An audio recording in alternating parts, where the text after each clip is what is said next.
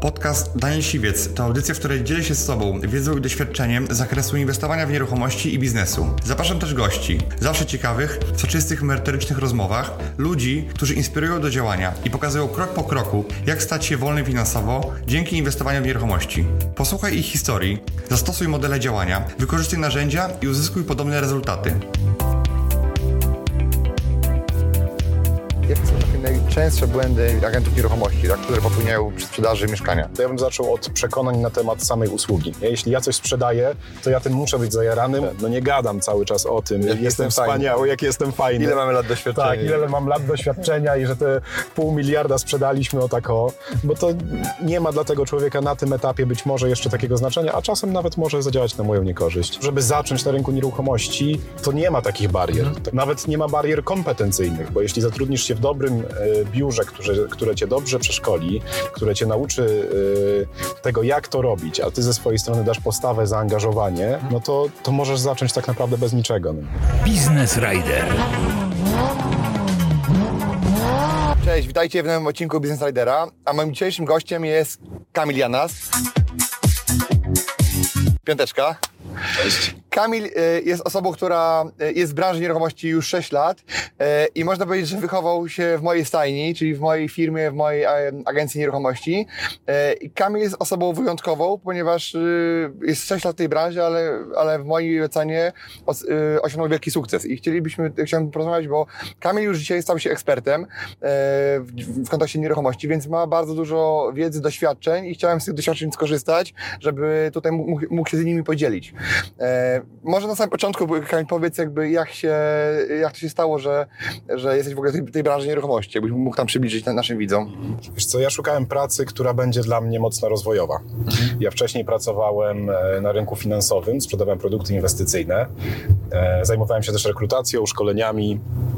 Dosyć wcześnie zaczynałem, bo ja miałem 22 lata, kiedy tam już zostałem menadżerem, także byłem najmłodszym menadżerem w oddziale. E, Ale z różnych względów akurat z tamtej pracy, akurat z tamtej pracy zrezygnowałem.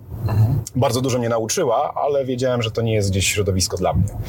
No i szukałem czegoś równie rozwojowego. Szukałem czegoś, e, gdzie nie będę miał sufitu, co da mi możliwość rozwoju kompetencji, e, gdzie będzie się dużo działo, gdzie będę miał dużo kontaktu z ludźmi. Ja akurat studiowałem architekturę i tak jakby na przestrzeni tych studiów się zorientowałem, że to zupełnie nie jest robota dla mnie, to nie jest przyszłość dla mnie. Bo tam bym musiał spędzić większość czasu przed ekranem monitora i to jeszcze sfokusowany na szczegółach, a te szczegóły powiedzmy, że nie są moją ulubioną bajką. Okej. Czyli jesteś trochę podobny do mnie y, pod tym kątem. Tak, tak, pod tym kątem jesteśmy bardzo podobni. Okej, e, no i właśnie, i pamiętam, że e, jak już cię poznałem trochę, już pracowałeś u mnie, no to, no to się później okazało, że de facto ja nie wziąłem cię e, z pracy, że nie, nie pracowałeś bezpośrednio jako menadżer, tylko pracowałeś na zmywaku. I Można powiedzieć, że ja się później dowiedziałem, że ja nie wziąłem menadżera, który, człowieka, który będzie menadżerem, ja, tylko wziąłem gościa, który jest, Tak. jest, pracuje na zmywaku i jakby, co się stało, że rzuciłeś to pracę jako menadżer, jako młody człowiek i poszedłeś na, na zmywak? No można powiedzieć, że rzeczywiście wyciągnąłeś kopciuszka ze zmywaka prosto. E, wiesz co, to było tak, że jak ja zakończyłem pracę w tamtej firmie, to potrzebowałem przerwy. Po prostu byłem zmęczony tamtą pracą, e, tamtymi zadaniami. No i mniej więcej na 2-3 miesiące zamknąłem się w takim domku e, pod lasem i tam spędziłem, tam spędziłem bardzo dużo czasu. Zrobiłem porządku w tym lesie, pościnałem drzewa, poukładałem je w kostki, e, ale już właśnie po tych dwóch, trzech miesiącach poczułem, że to już jest czas dla mnie, żeby czegoś szukać. Wysyłałem CV do różnych firm. Jeszcze te odpowiedzi nie przychodziły, natomiast ja czułem, że po prostu już muszę zacząć coś robić. Już na teraz. Tak się składało, że moja koleżanka prowadziła wtedy restaurację. Pomyślałem, to jest to. Idę tam po, prostu, po prostu popracować. E, No i poszedłem tam, przygotowany, wspaniale, idealnie, e, w białej koszuli. Myślałem, że będę pracował na sali, nauczyłem się całego menu, bo wtedy zamiast 6 zł za godzinę mogłem zarabiać 8 zł na godzinę. Natomiast no, okazało się, że na początek dla mnie, to mnie tam nie witali e, z pokunami, tylko po prostu no, musiałem zająć się zmywaniem.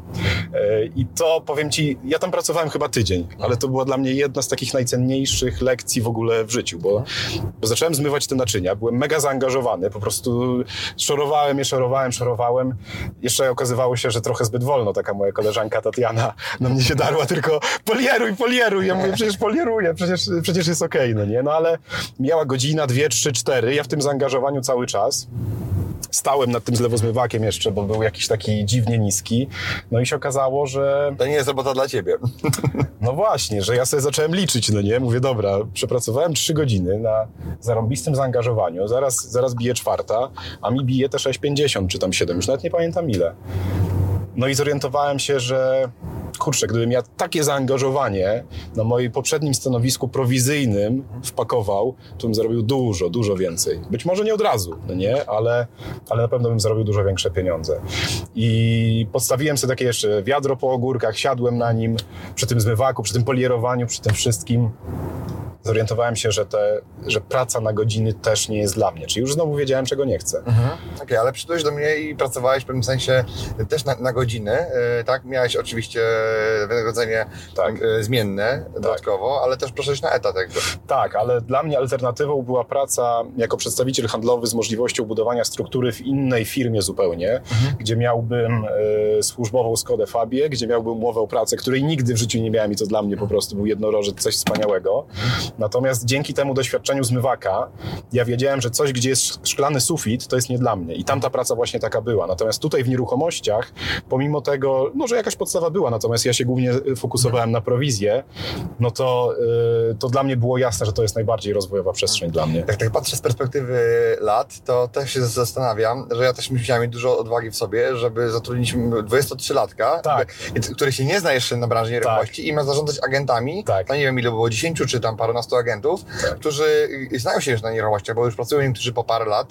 E, I jakby to, to było dla mnie Szaleństwo. szaleństwo ale gdzieś tam widziałem w tobie ten potencjał, który, który, który się później okazał, jest e, duży, tak, że udało mi się to w tobie dostrzec i de facto po czterech latach, czy po trzech latach e, pracy u mnie, tak naprawdę zaproponowałem ci, żebyś przejął, przejął tą firmę, e, bo wiedziałem, że jakby dasz sobie, dasz sobie z tym radę, tak, i No ja wiesz co, im więcej lat mija, tym, tym bardziej jestem za to wdzięczny, bo tym bardziej widzę właśnie, jak to było szalone, jak to było odważne z ale twojej, wtedy z twojej to, to, nie było w miarę szalone, tak? Jakby wtedy Znaczy dla mnie wtedy, z mojej perspektywy, to było oczywiste. Byłem przekonany o tym, że się do tego nadaje Tak. po prostu. Ale, może... ale też nie wyglądałeś na 23 lata, nawet z wyglądu jakby i No tak, e, tak, miałeś e, tak, taką postawę dojrzałego, można powiedzieć, mężczyzny, e, a nie 23-latka, który tak naprawdę no, e, zaczął studia dopiero, tak? Tak, I jakby to, to, to, to jest ważniejsze. Tym bardziej, że wtedy już mnie ze studiów wyrzucili, także... A to o tym nie, nie wiedziałem też. To Cały czas się dowiaduję czegoś o, o, o to tobie. W każdym razie jest wiele takich mitów i przekonań na, na temat branży nieruchomości, które generalnie ludzi hamują. Na przykład moją taką e, barierą było to, że jak, jak miałem 21 lat, to myślałem o branży nieruchomości, żeby może w nią wejść, ale wyczytałem na jakichś forach, bo jeszcze wtedy nie było grup facebookowych i tak dalej, na forum, że ogólnie polega praca nieruchomości. Tam, tam ludzie pisali, którzy, jak teraz się domyślam, nie, nie mieli pojęcia, ale słyszeli tam od kogoś, że ktoś coś, tak? A to było tak, że oni pisali, że y, żeby wejść w tą branżę, trzeba mieć licencję, żeby mieć licencję, trzeba było skończyć studia, y, zrobić y, jakby kurs i jeszcze zrobić praktykę, za którą musisz komuś zapłacić. Ja sobie wtedy pomyślałem, no mam komuś płacić. Jeszcze oczywiście mówili, że agenci to złodzieje, oszuści, naciągacze i darmozjady, tak? To już w ogóle takie rzeczy posłu- posłuchałem, poczytałem. To mało wspierające. No mało wspierające i teraz i nieprawdziwe, bo to jest jakaś perspektywa kogoś, kto nie ma pojęcia o branży. I ja miałem wtedy do wyboru, że mogę na, na swojej mm, ekonomii, którą studiowałem wtedy, na pierwszym czy drugim roku, wybrać nieruchomości jako specjalizację. I oczywiście co zrobiłem po, po zasięgnięciu opinii w internecie? Powiedziałem, nie, to nie dla mnie, nie będę, ja teraz jestem szanowanym przedstawicielem handlowym, nie pójdę teraz na etat, yy, nie, nie, pójdę teraz płacić komuś za staż, mi nie powinni płacić za to, tak? I powiedziałem, nie, wybrałem informatykę w ekonomii. I po, po dwóch latach później żałowałem tej decyzji, bo wiele rzeczy przepracowałem i, i się okazało, że to nie jest prawda, że nie trzeba być wcale młodym. Drugie takie przekonanie, co miałem, Kamil, to, y, że jako 22-latek, 3-latek nikt ode mnie nie kupił mieszkania, nikt mnie nie sprzeda i w ogóle, a już nawet nie marzyłem, że mi tu da pieniądze do inwestowania. I to było też takie negatywne. Co się później okazałem, jak prowadziłem agencję, że ci młodzi często, y, młode wilki tak zwane, y, często sprzedawali więcej niż ci ludzie, którzy byli po 40 czy po 50 czasami. I to nie chodzi o to, jaki mają wiek, ale jaką mają postawę, jak się angażują, tak? A jak ty to widzisz? Jeśli chodzi, zacznę od tej ostatniej rzeczy, czyli od wieku i, i wyglądu. Na pewno ten dojrzały wiek pomaga w wzbudze, wzbudzeniu zaufania po prostu w, tym, w tym drugim człowieku. Natomiast nie jest to niemożliwe, żeby będąc młodą osobą sprzedawać, żeby budzić zaufanie, budować relacje z klientem. Trzeba po prostu wiedzieć, jak to robić. Tak, Tak, tak, ale to też można zmienić to, że ktoś ma Tak. e, młodzieńczy wygląd, jakby bardzo Tak. dobrze się trzyma, to można, można powiedzieć, e, jakby całym opakowaniem zmienić, czyli garniturem, ale też i, i postawą, tak, ubiorem Dokładnie. takim bardziej, bardziej eleganckim. Profesjonalizmem. Tak. Ja mam wrażenie wtedy, jak się spotykaliśmy, że my w ogóle we dwóch wyglądaliśmy starzej niż dzisiaj. Może tak się dobrze, może tak się do, może tak dobrze Takie były czasy. Takie były czasy, to. Nie było medycyny. Dokładnie. E, także jeśli chodzi o ten wiek, można. Można jako młoda osoba działać, można e, wzbudzać zaufanie i, t- i to jest możliwe. Jeśli chodzi o całą resztę, no to żeby zacząć na rynku nieruchomości, to nie ma takich barier tak naprawdę, no nie? Tutaj e, nawet nie ma barier kompetencyjnych, bo jeśli zatrudnisz się w dobrym e, biurze, które, które cię dobrze przeszkoli, które cię nauczy e, tego, jak to robić, a ty ze swojej strony dasz postawę, zaangażowanie, no to, to możesz zacząć tak naprawdę bez niczego, no nie? Tak. już po kilku miesiącach mieć naprawdę, naprawdę dobre wyniki. Tak, dobre rezultaty. Mhm. I powiedz mi jeszcze o, o tym biurze, bo jak ja, ja go prowadziłem 8 lat, czyli ja je założyłem tam w 2010 roku, Mhm. e, prowadziłem je e, 8 lat, następnie je sprzedałem tobie i jeszcze Grzegorzowi, e, Mhm. jakby też jednym, jednemu z moich pierwszych pracowników zresztą. Tak. I ja już trochę nie miałem serca do tego, bo już byłem zaangażowany w deweloperkę, robiłem flipy, zarabiałem bardzo duże pieniądze e, i trochę już jakby nie miałem serca, żeby tym jakby zarządzać. I uważam, że jakby to była jedna z lepszych decyzji, żeby coś zostawić, żeby w to miejsce wsadzić coś, co naprawdę em, chciałem w danym czasie robić, prawda? I to, to biuro e, bardzo dobrze funkcjonowało, bo tam było parunastu agentów, jak, jak wam oddawałem. Mm, ale dzisiaj mam wrażenie, że jakby to biuro funkcjonuje 10 razy bardziej, tak? I jakbyś mógł powiedzieć jakby od czterech lat, kiedy już jesteście sami, może beze mnie, jakby bez, bez mojego wsparcia i, i zaangażowania, no to e, jak wam idzie? Wiesz co, no, my tak odnosząc się, jeśli benchmarkiem są te wyniki, które gdzieś przez te lata e, osiągałeś, no to my e, tak jakby roczny ten wynik e, pięciokrotnie zwiększyliśmy, jeśli chodzi o obroty, co uważam za super, super sukces, bo to już było rozpoznawalne, dobrze działające biuro. Ale tak jak mówisz, my się po prostu na tym skoncentrowaliśmy. Tak? To jest Czyli, na koncentracji lasera, że to Dokładnie. skupiasz, to rośnie, a Dokładnie. ja się koncentrowałem na wielu rzeczach i przez to to biuro już nie, nie, nie miało takiego e, zaangażowania mojego i serca. Tak, a dla nas to po prostu była super szansa, super okazja. E, To też jest coś, co nas niesamowicie kręci, więc, więc myślę, że dzięki temu między innymi e, takie wyniki osiągnęliśmy. No, Przez te ostatnie lata to sprzedaliśmy nieruchomości za ponad pół miliarda złotych i to grubo powyżej tej kwoty, więc, więc też trochę, e, trochę tych transakcji porobiliśmy. E, To jest bardzo dobry wynik. Tak. Ja jestem bardzo zadowolony z niego. To jest dość dobry wynik i teraz ja mam wrażenie, że e, ja tak się czasem śmieję, że ja byłem hamulcowym tego biznesu, że dopiero kiedy wyście poszli w swoją, to jest tak, że pańskie oko koń tuczy, że jak byliście pracownikami, to mieliście inne zaangażowanie niż jesteście właścicielami, robicie na, na siebie, tak, Tak, jakby, tak? tak.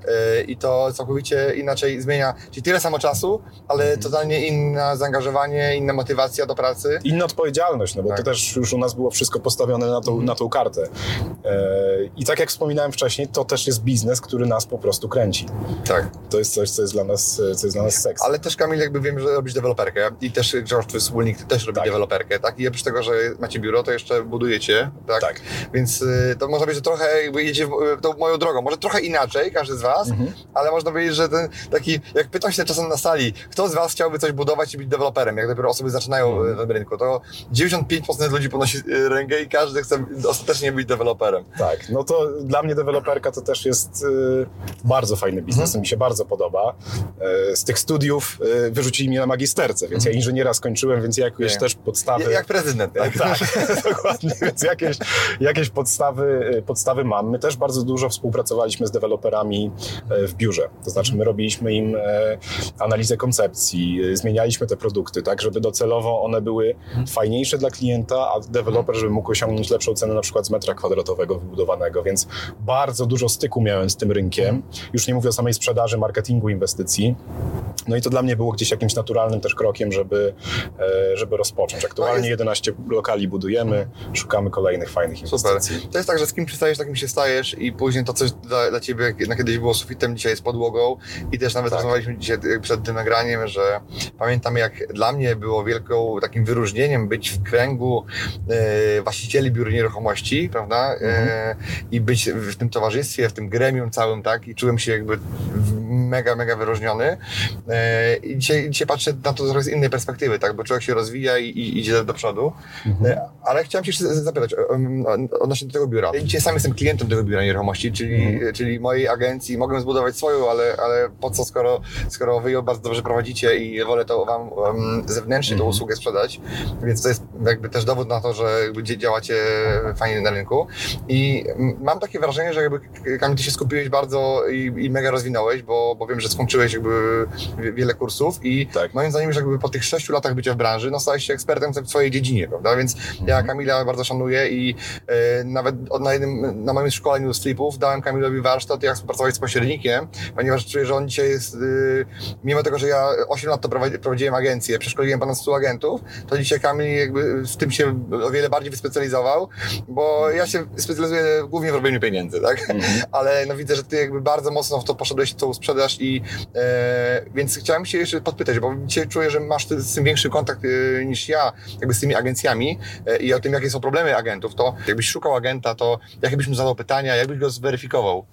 Wiesz co, y, kiedy my rekrutujemy ludzi do naszego zespołu, to przede wszystkim zwracamy uwagę na postawy, na postawy, jakie ten człowiek reprezentuje. Wiadomo, że to na, na etapie rozmowy rekrutacyjnej to jest deklaratywne tylko, Tak. bo każdy wiadomo, że ma tam idealne postawy. Natomiast są pewne sposoby, żeby to Wyciągnąć. żeby to wyciągnąć, żeby to sprawdzić.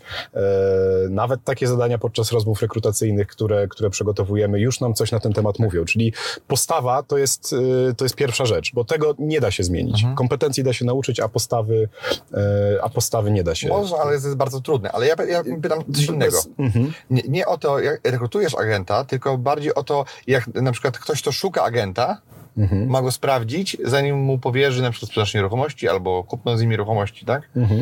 Y, Okej, no to jeśli byłbym inwestorem, na przykład flipperem, tak, czy to, to w zależności od tego, y, do jakiej dziedziny bym szukał y, agenta, to bym go w różny sposób szukał. To znaczy, jeżeli bym szukał do, po- do mm, wystawiania mi okazji na zakup, żebym, żebym miał coś kupić, to bym poszukał takiego, który ma dużo tak zwanych szrocików, no nie? I tam jakbym szukał dobrego agenta, to ja bym wcale nie zwracał uwagi na to, czy on ma dobre zdjęcia na ogłoszeniach, y, bo tak naprawdę to im one gorsze, tym lepiej, tym lepiej dla mnie. I są taki, tacy agenci również w moim zespole, którzy świetnie się odnajdują w rynku premium i po prostu tam są jak ryba w wodzie, a są tacy, którzy po prostu świetnie sobie radzą na szrocikach.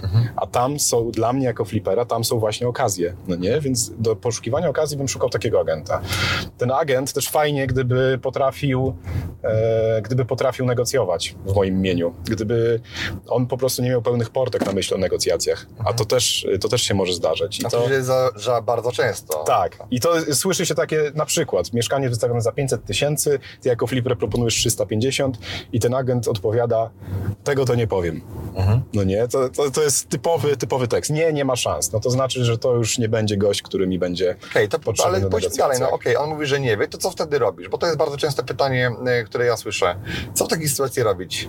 I ciekawy jestem twojej opinii. Y, Wiesz co, jako flipper uspokoić tego człowieka, może tak, wyedukować go, no nie? Żeby rozmawiał też z klientami w ten sposób, że on tylko przekazuje propozycje i trochę zmiękczyć, y, zmiękczyć grunt pod te negocjacje. Zrzucić, e, odpowiedzialność na e, klienta, żeby on dalej miał relację dobrą. Dokładnie, dokładnie. I ja wiesz co, jak pracuję z osobami sprzedającymi, to od razu na początku naszej współpracy im zastrzegam, że ja każdą propozycję cenową, która padnie, im przekażę. No nie? I jak pada jakaś propozycja cenowa dużo niższa, to ją po prostu przekazuję, no nie? Jeśli mieszkanie było za 500, a przekazuję 350, to przekazuję 350. Bez żadnej oceny, czy to dobrze, czy to niedobrze, e, bo dla osoby w danej sytuacji to może być akurat idealne rozwiązanie. Ja pamiętam zawsze, e, jak miałem takiego agenta, to mówiłem, wie pan co, ja jestem pana agentem, tak szkoliłem moich, bo moi ludzie też mieli opory, żeby moje oferty składać. No. E, jeszcze przed, przed tym, jak pracowałeś, to mówiłem, że ja jestem pana, że mówcie im tak, ja jestem pana agentem, moim obowiązkiem jest pana reprezentować Oczywiście. I przekazać każdą ofertę niezależnie Oczywiście. jaka ona by była, mimo tego, że jest poniżej Pana pierwotnych Mhm. oczekiwań. I wtedy zrzuca z siebie odpowiedzialność pewną. Klient czuje, że on to robi, bo musi, Mhm. natomiast nigdy nie wiemy, co jest w jego głowie i czy z jakiegoś powodu, o którym nie wiemy, on tej oferty nie przyjmie. Dokładnie, dokładnie. No moim zdaniem agenci, którzy nie przekazują propozycji e, cenowych, no to robią i sobie, i klientowi tak naprawdę dużą krzywdę. E, Bo, bo tak jak mówisz, czasem ta propozycja cenowa może być idealnym rozwiązaniem w danej sytuacji. Naprawdę i ratować komuś skórę. Tak. E, A agent sam ocenia i mówi, nie, on się na pewno nie Dokładnie. zgodzi i tak dalej. Dokładnie. No to już w ogóle taki, wiesz, mental, jeśli chodzi o to, co się uda, co się nie uda. Okej, ale nie? jeśli agent, agent ci mówi nie, nie, nie, no nie, no nie, Nie przekaże. Nie, nie przekaże. no to dalej, to dalej pracuję z tym agentem w ten sposób, żeby mnie umówił na spotkanie z tym człowiekiem. Mhm. Okej, to a- znaczy, żeby ściągnąć z niego odpowiedzialność, yy, ale zaaranżować spotkanie, na którym to ja przejmę już tak jakby wodze Okej. negocjacyjne i upewniam go w tym, że on na pewno dostanie ode mnie wynagrodzenie, yy, że tutaj jego interes jest zabezpieczony i po prostu nie musi się już bawić w negocjacji. Jak się uda, to ja mu po prostu płacę, ale, ale ja teraz przyjmuję Okej. stery negocjacji. I też Ba- w porządku. Bardzo dobrze. A jeżeli klient jest poza miasta tego, w którym działamy i, jest, i, i mówił, że e, no nie, nie, nie ma go e, i tej oferty nie przekaże, to co byś powiedział? Bo to jest jakby, to, to są trochę takie e, Wiesz, jeśli- rzadkie no. sytuacje, ale wiem, że osoby, które, które ja szkole, często mnie to pytają, takie, takie wymyślają sobie e, obiekcje sami z siebie, to w Tak, głowach tak, siedzi tak. bardzo często. Natomiast chcę cię o to zapytać, bo e, ja wiem, że to się bardzo rzadko zdarza, e, natomiast e, żeby te osoby trochę uspokoić. Wiesz, no, jeśli ktoś już ewidentnie idzie na noże, że wiesz, że absolutnie nie przekaże, nie przekaże numeru, no nie, pomimo tego, że podpiszesz z nim wszystkie dokumenty, żeby się czuł bezpiecznie, spokojnie, no to chyba jednak bym porozmawiał z właścicielem biura, żeby on też miał świadomość tego, co się wyrabia tak naprawdę. No dobra, bo- ale że to jest agent taki, wiesz, jeden na jeden, no, wolny strzelec, bez, bez e, brandu, który za nim stoi. Rozmawiajmy w takim razie. Mhm. Co, co miałoby się stać, żebyśmy się jednak skontaktowali z tym właścicielem? Może jakaś telekonferencja wspólna, no nie? Co, Mhm. cokolwiek. No, rozmawiajmy też, z czego wynika to, że nie chce przekazać tej propozycji. No bo jeśli to jest tylko to, że mu się wydaje, że nie i absolutnie nie, no to trochę mało dla mnie. No tak, no, no to jeśli ktoś jest uparty, no to też nie, no siłą go tu nie zmusimy. Ja już tak jakby, jak już widzę, że agent idzie w taki opór, jakby widzę, że po prostu, że już jest, idzie w konflikt, że Tak, nie, nie przekaże i tyle, to zawsze mogę dać mu trochę do wyobraźni i mogę go zapytać, a jak pan sądzi, co by pomyślał o pana, e, e, o panu pana klient, gdyby się dowiedział, że ja złożyłem ofertę, pan jej nie przekazał, a z jakichkolwiek powodów e, klient mógłby ją rozważyć. Dokładnie. Nie? Dokładnie. No to, to jest element edukacji, o którym takiej już, wiesz, ostrej, ale jednak edukacji, żeby poszerzać świadomość tych ludzi, z którymi współpracujemy. Czyli, że to rzeczywiście może być dobre rozwiązanie dla tego człowieka, który sprzedaje. Okej, a, a ktoś powiedział, że y, jakie są takie najczęstsze błędy nieruchomości, agentów nieruchomości, tak, które popełniają przy sprzedaży mieszkania? Przy sprzedaży mieszkania, czy w ogóle agentów nieruchomości, to ja bym zaczął od przekonań na temat samej usługi. Y, Jak mamy wdrożenie, mamy onboarding, to pierwszy dzień, który ja prowadzę, y, to ja tak szczerze i otwarcie rozmawiam z tymi moimi nowymi agentami o ich wewnętrznych obiekcjach. One mają, oni mają wszystko wyrzucić tak jakby na stół i my przez cały dzień mówimy o tej usłudze, jaką wartość dajemy klientowi. Y, Co najzabawniejsze, największe obiekcje, czyli to, że to jest, y, że usługa pośrednictwa to jest zbędny koszt, marnowanie czasu i jeszcze nie daj Boże w coś mnie wpakuje ten agent, czyli brak zaufania, to są też największe korzyści, bo tak naprawdę można i zyski finansowe z takiej współpracy z, y, z agentem uzyskać i zaoszczędzić kupę czasu, już nie mówię o samej sprzedaży, tylko o całym, e, o czasie sprzedaży, tylko o procesie, no i zrobić to w bezpieczny sposób, bo dobry agent zadba o to, żebyś nie podpisał czegoś, co będzie dla ciebie po prostu szkodliwe, więc pracujemy nad przekonaniami. To jest Okej. jedna rzecz. Ja bym tylko dodał jeszcze, że No. ja prowadziłem tą agencję, e, to, to nie było tego szkolenia, jakby takiego, m, ponieważ jakby ja, ja, ja no nie wpadłem i powiem Ci szczerze, że, a dzisiaj patrząc z perspektywy, jak Ty o tym mówisz, że to jest najważniejsza rzecz. Najważniejsza. Że, że byli, byli agenci, którzy mieli kompetencje, doświadczenie i byli Tak. wygadani, ale jeżeli oni nie uwierzyli w, to, w tą Tak. usługę, to co by się nie działo, to będą sami siebie sabotowali. Dokładnie. I choćby byli, mieli najlepszą gadkę na świecie, i kompetencje, i relacje, i wszystko, to tak, Tak. naprawdę to, to jest w ogóle taki fundament. I te, teraz trochę sobie to uświadomiłem, więc może to jest też jeden z elementów, e, który pozwoli Być może tak. tak dobry wynik. No dla mnie, dla mnie to jest podstawa, no nie? Jeśli ja coś sprzedaję, to ja tym muszę być zajarany, muszę być tym podpalony, muszę być do tego przekonany i wtedy nie, tak no, fajnie mieć kompetencje sprzedażowe, negocjacyjne, ale one nie grają pierwszych skrzypiec wtedy. A jeśli ja mam taki sam, taki o stosunek, ja nie sprzedaję takich rzeczy, ale jeśli miałbym taki stosunek do produktu, który mam sprzedawać, no to bardzo dużo energii by mnie to kosztowało, żeby to mi się udało. Więc przekonanie to jest punkt pierwszy. Na drugi, no to właśnie kompetencje sprzedażowe dobre, no nie? Bo to, co nam się wydawało przez lata o sprzedaży, to, co myśleliśmy o sprzedawcach szablonowo, e, no to możemy schować do lemusa i to w ogóle nie ma żadnego odbicia w rzeczywistości. Nie ma żadnego odbicia w rzeczywistości. E, Dla mnie dobra sprzedaż, kiedyś myślałem zresztą w tej poprzedniej firmie, e, tak nam, tak nam wpajano, że po prostu jak już masz klienta, to go trzymaj po prostu dopóki nie pęknie, no nie? No walnie, usłysz 20 razy nie, dopiero jak cię siłą wyprosi za drzwi, to wyjdź. To było męczące, dlatego też w tym lesie musiałem podpoczywać sobie parę miesięcy po tym, no nie?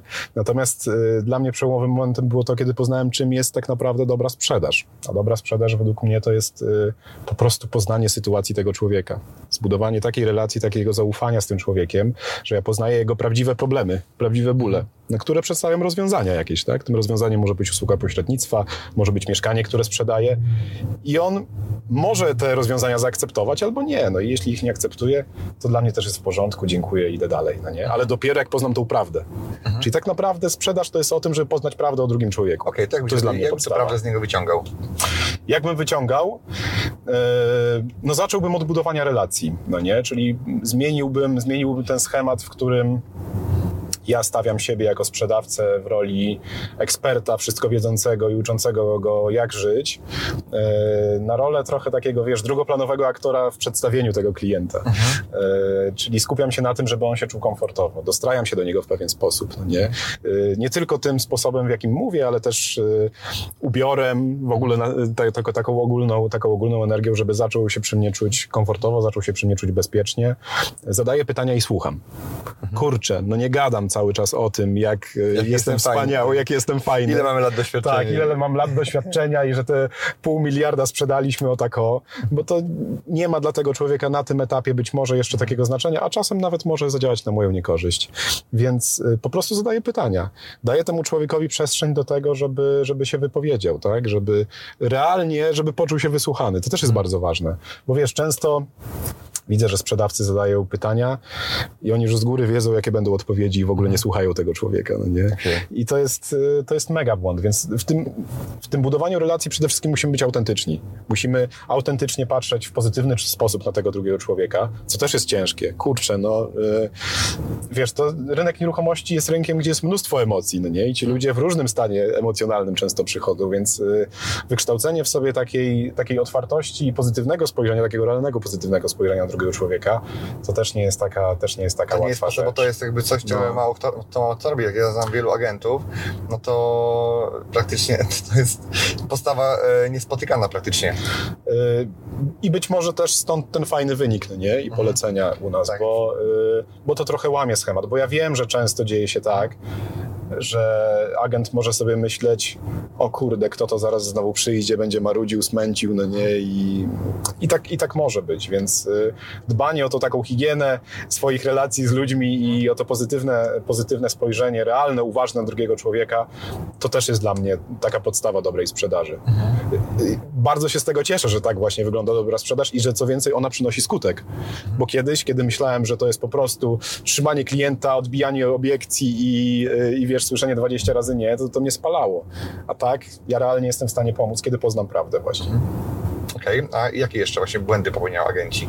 No bo jest wielu agentów, którzy na przykład e, startują i dla, dlaczego jedni e, osiągają sukces, a drudzy odpadają? Bo no nie każdy się do tej pracy nadaje i nie każdy prawda. jest w stanie gotowy, e, żeby pewne rzeczy zrobić. No są pewne predyspozycje, ale też jest pewne, są pewne postawy, Tak. są jakby też przekonania, no bo nie każdego, jeżeli ktoś jest ma wpojany od, od dziecka e, złe przekonania, no to też ciężko czasami mu, go, zrobić mu terapię jednodniową, prawda, i, i, i go z tego wyleczyć, nie? Wiesz co, no, to też jest tak, że według mnie y, ci agenci, którym nie wychodzi, no to bardzo często mają złe postawy po prostu. I to, y, i to jest jako, jako, pierwszy, jako pierwszy punkt. Tak jak ty mnie przyjmowałeś do roboty, to ja po prostu, ja wiedziałem, że choćby skały srały, to, to ja zrobię to. Znajdę sposób, douczę się y, i myślę, że też, że, też to, że też to zauważyłeś. Więc postawa to jest taka, y, to jest taka jedna rzecz. Druga rzecz to jest otwartość na naukę.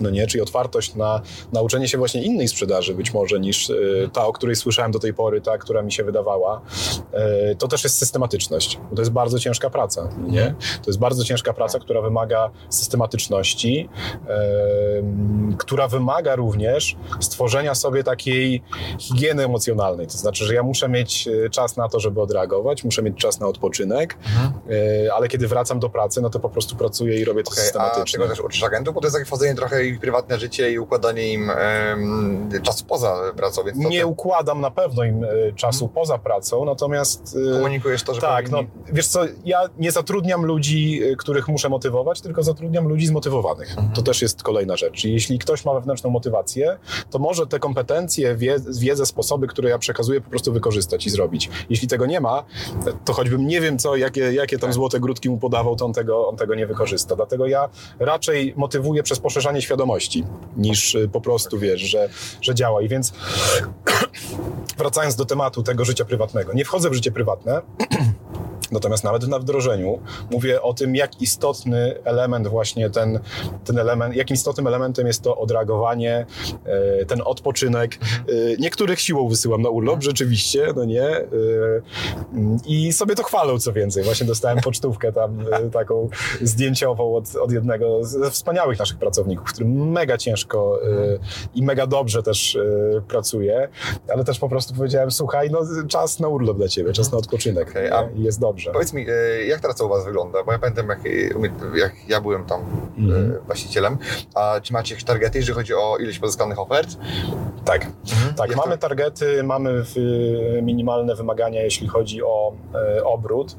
I co też e, dla nas jest istotne, to znaczy znowu versus to, co przeżyłem e, w poprzedniej firmie, moim e, celem nie jest wyciśnięcie z każdego człowieka, jak z gąbeczki, wszystkiego, co się tylko da, tylko mm, jeśli on ustali sobie jakiś wynik, który mieści się w moim minimum, to pomóc mu go osiągnąć po prostu. Nie? I, to jest, I to jest dla mnie zadowalające. I dla, I dla jednego to może być wynik A, a dla drugiego to może być A plus 100 tysięcy. I o ile to się mieści w moich minimalnych wymaganiach, to i jeden i drugi wynik jest dla mnie w porządku. O ile, o ile go realizują też ci agenci. Czyli moim zadaniem jest pomóc im spełnić te ich ambicje. Okej, fajnie, fajnie.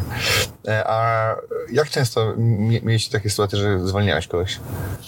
Wiesz to jest, co? To jest, to jest t- trudna sprawa. To jest bardzo trudna sprawa i na początku no ta rotacja była olbrzymia, no nie? E, Ta rotacja była olbrzymia w zasadzie zaraz po tym, jak wykupiliśmy firmę od ciebie, to, e, to zostały nam cztery osoby, no nie? Bo tam z, z różnych względów e, one odpadały i zostały nam cztery, natomiast no dzisiaj z perspektywy czasu wiem, że to e, było najlepsze, co mogło się wydarzyć wtedy, bo mm, bo zatrudniliśmy bardzo szybko nowy zespół już na naszych nowych, e, nowo ukutych wartościach. Ja też dostałem taką informację, że ja jako lider muszę jeszcze bardziej podnieść swoją pokrywkę, żeby być skutecznym, więc też zaangażowałem się bardzo mocno w, i w edukację, i później w sprawdzanie jej na żywym organizmie, więc e, to był dla mnie boost po prostu kompetencyjny wtedy. E, No i ten nowy zespół, który stworzyliśmy, no to, to jest z nami do dziś i bardzo niewiele osób e, odeszło z tego zespołu przez, ten, przez ten czas. Natomiast no, zdarza się tak, no nie? Zdarza się tak, zdarza się tak, że ktoś się wypali, e, zdarza się tak, że, że z kimś nam jest nie po drodze, że nagle się okazuje, że na zupełnie innych wartościach działamy, pomimo tego, że, że kiedyś być może mieliśmy wspólne. I to oczywiście jest e, bardzo trudne. To jest normalne. Ja pamiętam, miałem jakiegoś takiego agenta, który tam mu nie szło i ja pamiętam, wtedy miałem bardzo dużo czasu, bo się zajmowałem tylko e, flipami i tym. I pracowałem z nim, mieliśmy spotkania bardzo częste, tak i tak motywowałem, jakby pokazywałem mu drogę i on to w końcu załapał i jakby był zmotywowany i po prostu zrobił wyniki, był agentem miesiąca non-stop. Natomiast się później okazało, że, że generalnie, nie wiem, chyba go przemotywowałem, bo generalnie był później wypalony tym wszystkim, że osiągnął wielki sukces, zarobił mnóstwo pieniędzy, był No. zadowolony, ale w końcu jakby no, się okazało, że on był w stanie to osiągnąć, to mi taki blast, ale to długoterminowo było nie No dla właśnie. niego. I jakby i w końcu się zwolnił, poszedł w ogóle w, inny, w inną branżę, No. bo to zbyt wiele kosztowało. I to jest akurat no, normalne, że to nie jest dla każdego e, taki zawód. Mimo tego, że można ch- chwilowo po prostu przyspieszyć, Tak. e, pobiec za szybko, ale ktoś nie ma kondycji albo, albo nie wiem, nie ma predyspozycji, e, to, to celowo no, będzie się męczył. Po z ludźmi? No właśnie, no i zobacz, i y, z byciem dobrym menadżerem, dobrym liderem jest trochę jak z byciem dobrym sprzedawcą. Mhm. Czy ja muszę poznać prawdę o tym człowieku? Gdzie tak naprawdę jest ta jego poprzeczka zawieszona i być może troszeczkę mu pomóc ją podnieść, no nie? Tak. A nie- a nie I, od razu- No właśnie. I tylko poznanie prawdy w, na etapie jeszcze rozpoczynania współpracy jest bardzo istotne, bo wiemy wtedy nawzajem, co jestem w stanie ci dać, a czego nie jestem w stanie ci dać, co jesteś w stanie osiągnąć, e, czego nie jesteś w stanie osiągnąć, w czym ja mogę ci pomóc, a co jest poza moim y, obszarem możliwości, no nie? I znowu, jak ja poznam tą prawdę w zaufaniu, no to później z tego może być fajna współpraca. No bo jak opieramy się na tym, że sobie mydlimy oczy nawzajem, to to prędzej czy później się po prostu Tak, wykrzaczy. ludzie mają e, niekiedy sami niskie ambicje albo e, nisko postawioną poprzeczkę i dopiero z perspektywą widzą, jak widzą innych, to sobie ją podnoszą. Tak, prawda? tak, I, no to prawda, to prawda, że to środowisko też może wpływać w sposób motywujący. No, Kamil, nie da się ukryć jakby, że wiesz, jako młody, młody, facet to osiągnąłeś bardzo fajny, fajny wynik, bo ile dzisiaj masz lat? 30. 30 masz lat, tak? E, I jak myślisz, e, co spowodowało, jak takie trzy najważniejsze rzeczy spowodowały to, że zrobiłeś taki krok, można powiedzieć, że od zmywaka do właściciela agencji nieruchomości, która ma oddziały w, Lublinie i Warszawie. E, robisz bardzo duże obroty, zarządzasz ludźmi i jeszcze dodatkowo budujesz, e, budujesz na sprzedaż e, nieruchomości. Jakby co spodowa- spowodowało tak jakby, tak jakbyś miał powiedzieć, e, bez, bez czego byś dzisiaj nie... Wiesz co, pierwsza rzecz to na pewno y, to, na pewno to nastawienie, no nie? ta postawa. Czyli rzeczywiście jak ja zaczynałem roboty, pomimo tego, że nie miałem kompetencji na rynku nieruchomości, to ja po prostu wiedziałem, że jak się za to wezmę, to nie odpuszczę. Że choćby nie wiem co, to, y, to ja osiągnę to, co sobie zaplanowałem. Druga rzecz to jest na pewno edukacja.